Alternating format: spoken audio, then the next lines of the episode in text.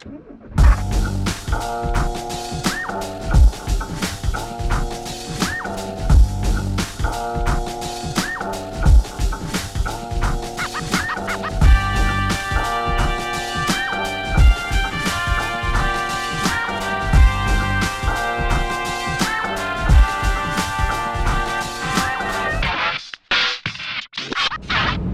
dobry. Tym razem opowiem Wam o silniku. Mm, Będzie to opowieść o silniku N42 B20 montowanym w BMW E46 po liftingu, czyli po 2001 roku.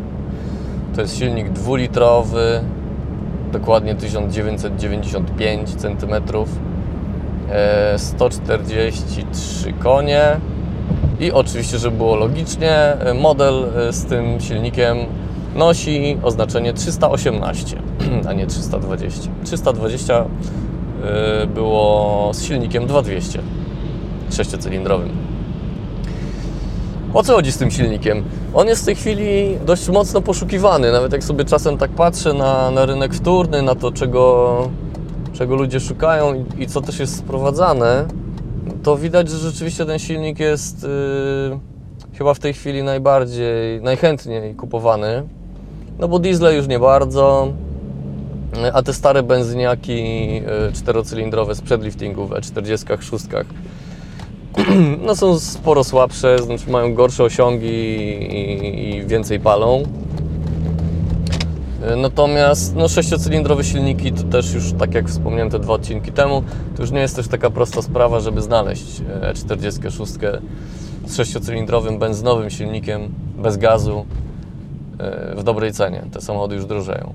No więc w ten sposób trafiamy na właśnie tą naszą e, dwulitrówkę czterocylindrową. I o co z nią chodzi?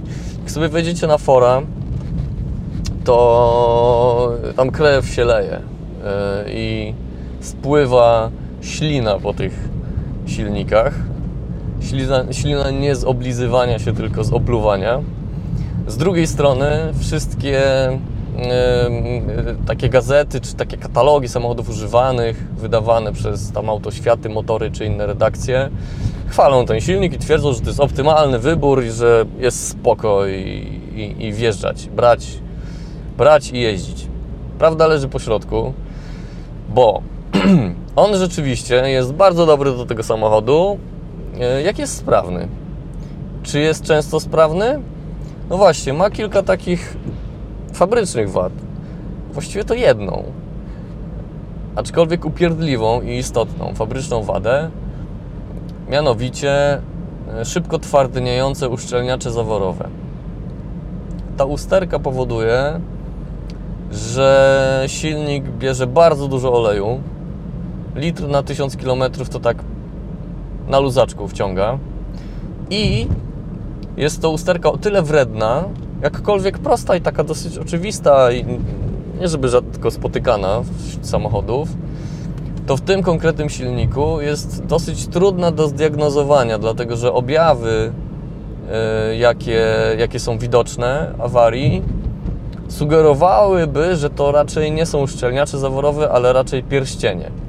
Ponieważ objaw jest taki, że e, silnik bardzo mocno kopci, nawet na postoju, a po jeździe w korku, po ruszeniu, po, po postoju jakimś tam dłuższym na zapalonym silniku, dodając gazu mamy po prostu białą chmurę za sobą gryzącego dymu ta chmura potrafi się naprawdę długo utrzymywać. Tego oleju się zbiera pewnie tam gdzieś w tłumikach sporo i zanim to się wypali i wydmucha, to naprawdę mija. I co? Ja miałem dokładnie taki przypadek. Mój, mój egzemplarz miał właśnie taką wadę. Diagnostyka czy diagnozowanie trwało dobre 5 miesięcy. Konsultowałem się oczywiście gdzieś na forach, ale też w dwóch warsztatach w jednym podejrzewali na podstawie doświadczeń z tym silnikiem, że to mogą być pewnie te uszczelniacze, ale pewni nie są i w sumie to wiadomo, pewność będzie można mieć wtedy, kiedy się otworzy silnik. Eee, natomiast pojechałem do innego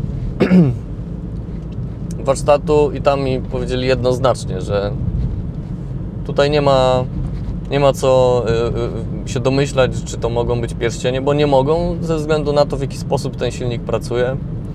E, Ze względu na jego konstrukcję, objawy, o których opowiedziałem przed chwilą, świadczą o tym, że to są po prostu uszczelniacze zaworowe. Dlaczego w tym przypadku, w tym silniku uszkodzenie uszczelniaczy zaworowych daje takie objawy jak uszkodzenie pierścieni na cylindrach e, w samochodzie zwykłym, znaczy w większości, czy prawie we wszystkich samochodach?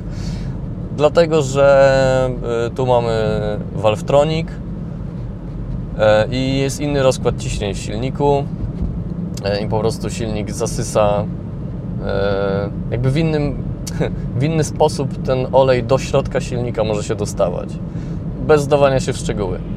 tak czy owak, pomiar kompresji wychodzi wtedy idealnie, to, to ja przerabiałem, próba olejowa, silnik generalnie ma, ma parametry jak nowy, e, a mimo to e, olej znika. Wymiana jest stosunkowo prosta, chociaż jest, ona jest upierdliwa, ale można ją wykonać, wymiana uszczelniaczy jest upierdliwa, ale można ją wykonać bez zdejmowania głowicy i w moim przypadku tak właśnie było. E, Trwa to dwa dni. Można oczywiście zdjąć głowicę i zrobić to wtedy łatwiej, no ale to niesie ze sobą dalsze koszty. Po wymianie uszczelniaczy problem zużycia oleju znika zupełnie. Mój silnik nie bierze grama. Teraz zaczęło gdzieś tam mu trochę ubywać, ale to dlatego, że po prostu mi się pojawiła nieszczelność w okolicach odmy. Podejrzewam, że zimą zamarzła ze względu na specyfikę jazdy mojej żony, krótkie dystanse. Silnik się nie zagrzewa i ta odma tam potrafi rzeczywiście zamarzać. Wtedy dodatkowo jeszcze wywala olej. W moim przypadku nie wywalał, ale po prostu się pojawiła tam nieszczelność gdzieś pod kolektorem dolotowym. Trzeba będzie to ogarnąć. E, ale jak wymieniłem e, te uszczelniacze 4 lata temu, tak oleju nie dolewam e, i, problem zniknął zupełnie. I to jest w zasadzie jedyna usterka, która jest dużą bolączką tego silnika, ale jeżeli się ją usunie, silnik jest odpukać bezawaryjny. Ja przez te 4 lata zrobiłem 60, mm, zaraz ile ja zrobiłem? 50 tysięcy kilometrów. Samochód mnie nigdy nie zawiódł. E, wiadomo, że reaguję z wyprzedzeniem na ewentualne usterki i jeżeli podejrzewam, że, że, że trzeba będzie wymienić niedługo coś, to to wymieniam, a nie czekam aż padnie w trasie. E, ale dzięki temu naprawdę tym samochodzie po prostu się wsiada i, i, i się wie, że się dojedzie e, gdziekolwiek bez jakiegoś specjalnego przygotowywania go do trasy. Ten silnik ma też jedną cechę. Ona może być uznawana za wadę. Jest przez purystów uznawana za wadę. To, że ma cztery cylindry i jest po prostu za słaby trochę. Ja nie uważam, że to jest zawali droga. Jak trzeba podgonić, to on potrafi podgonić. Rzeczywiście czasem trochę tej mocy może brakuje. E, zwłaszcza, że w moim przypadku tutaj jest automat i silnik, samochód w tej konfiguracji waży prawie 1400 kg. E, ten mój konkretny egzemplarz. No więc no na, na 1400 kg, 140 koni daje radę, ale głowy nie urywa. Natomiast no naprawdę ciężko uznać, że, że to jest zawali droga. E, minusem jest pewnie to, że z automatem ten samochód pali tyle co sześciocylindrowy 2300, 2500, 2200. E, no czyli w mieście 11,5, 12 litrów to jest takie standardowe spalanie. E, w trasie może być 6,5. To było minimum, jakie się udało mi kiedyś tam uzyskać. Tak standardowo jadąc po autostradzie e, z prędkościami po prostu autostradowymi to jest około 9 litrów. Czy to jest dużo? Jak sobie patrzę na to, ile potrafią spalić samochody podobnych gabarytów nowsze, e, benzynowe, uważam, że to wcale nie jest dużo. Eee, zwłaszcza jeżeli wezmę pod uwagę, że ten samochód ma 18 lat. Co jeszcze o tym samochodzie? Na pewno minusem tego silnika jest to, o czym wspomniałem te dwa odcinki temu. Eee, jego konstrukcja i słaba znajomość tego silnika wśród mechaników. No i rzeczywiście może być tak, że e, pierwszy, lepszy mechanik może niekoniecznie chcieć cokolwiek przy tym samochodzie zrobić. E, najlepiej mając e, samochód z tym silnikiem, po prostu ma, e, mieć e, zaznajomiony warsztat specjalizujący się w BMW. No i wtedy nie ma żadnego problemu. Mm, Po prostu trzeba wiedzieć, jakie specyficzne e, zagwozdki można, można w tym silniku trafić i, no i tyle. No, trzeba wiedzieć, jak się go obsługuje. E, no to to jest powiedzmy, że minus. Koszty eksploatacji części w tej chwili uważam, że są na sensownym poziomie. E, oczywiście jeden wahacz przedni do E46 kosztuje tyle, co dwa wahacze przednie tej samej firmy do Focusa. No ale to już jakby to jest norma, e, że, że jednak trochę to więcej kosztuje, aczkolwiek nadal to jest wiem, 450 zł powiedzmy. E, więc no to nie jest jakiś, jakiś straszny też dramat. I co? E, co jest ciekawe, ja sobie to akurat bardzo cenię i, i dlatego tak lubię BMW. Każdą część można dokupić, e, każdą śrubeczkę można dokupić. E, można ją sobie znaleźć w katalogach online, e, zamówić przez internet, chociażby w ASO i kupić oryginalną. I w przypadku BMW warto jest sprawdzać ceny części oryginalnych, dlatego że one niejednokrotnie są w tej samej cenie co zamienniki. E, Ale najbardziej sobie cenię to, że jest e, online'owy katalog z każdą możliwą dostępną częścią. Można sobie zobaczyć, jak samochód jest skonstruowany, jakie części wchodzą w skład jakiegoś tam podzespołu, co jest wymienne, co jest niewymienne.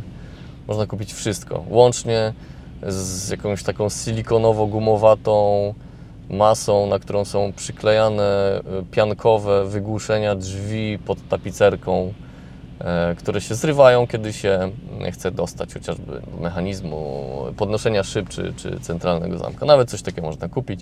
O ile pamiętam, taka szpulka kosztowała 16 zł chyba. Takie koszty w ASO BMW. Co jeszcze? Co ja mogę tu powiedzieć o tym samochodzie? Hmm. Tyle. Po prostu to jest dobry samochód. Za pieniądze, które aktualnie trzeba za niego zapłacić, myślę, że to jest jeden z lepszych możliwych wyborów. Zwłaszcza egzemplarze poliftingowe są pod względem bezpieczeństwa całkowicie pełnowartościowymi samochodami. Mój konkretny egzemplarz ma 8 poduszek powietrznych i ma te poduszki. Rzeczywiście. ESP, ABS, ASR, klimatyzacja, może być automatyczna. Ja akurat mam ręczną, tak wyszło. No wszystko, czego, wszystko czego, czego trzeba. Yy, co jeszcze? Korozja. Korozja, korozja. Wszyscy mówią, że BMW rdzewieją. Tak, przedliftingowe mają problem i to poważny z mocowaniami mostu. Wózka, y, który trzyma most. Po lifcie już tego problemu nie ma. Jeżeli chodzi o korozję, ona zaczyna wychodzić rzeczywiście w takich miejscach typu na przykład na progu. Takie kropeczki maluteńkie, pojawiające się w losowych miejscach. To jest ciągle powierzchowne, można to łatwo ogarnąć. Yy, jedyne miejsce, w którym często 46 rdzewieją, to są przednie yy, błotniki, yy, łuki nad kołami. One często korodują od spodu. Tam się zbiera błoto, to błoto sobie stoi i korozja po pewnym czasie już wychodzi na zewnątrz. Jak wychodzi na zewnątrz, to, to błotnik już jest przegnity i już się nic z nim nie da zrobić poza jakąś reparaturką.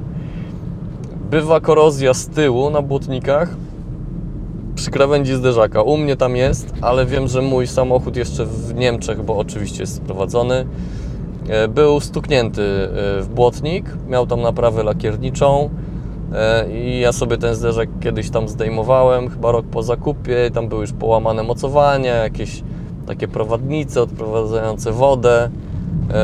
I tam się rzeczywiście błoto zbierało. Pewnie po tej stłuczce tego już nie wymieniali i i tyle, i załatwione. I teraz już ta korozja tam wychodzi, regularnie trzeba już to poprawiać.